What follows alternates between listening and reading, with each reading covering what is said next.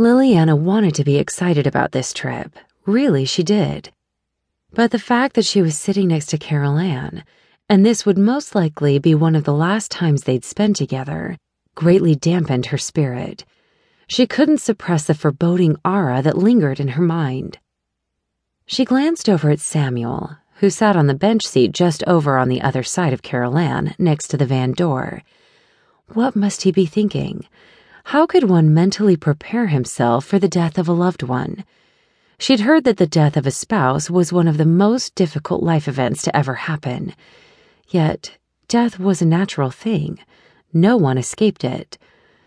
Carol Ann, on the other hand, appeared bright and cheerful. With each mile, it seemed she pointed out another feature of God's wonderful creation. It was like watching a child dip his hand into a jar of rock candy.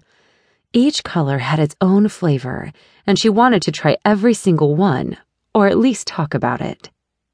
Look, we just passed into Arizona. We should be there soon. Carol Ann's eyes smiled. It'll still be several hours, the driver informed them. Oh, those rocks are so beautiful. Lillianna glanced at Samuel, and he in turn smiled at his wife. She never ceases to find beauty in the ordinary. Just look at me, he chuckled. Samuel Beachy, you are anything but ordinary, Carol Ann insisted. You are the sweetest, most handsome man that God ever made. Lillianna smiled. Carol Ann was right in choosing Samuel for a mate. They were perfect for each other. She wondered if there was anyone out there that completed her.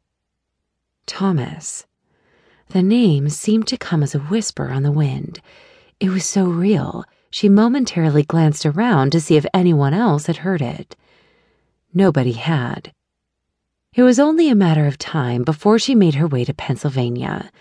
The thought made butterflies flitter in her stomach.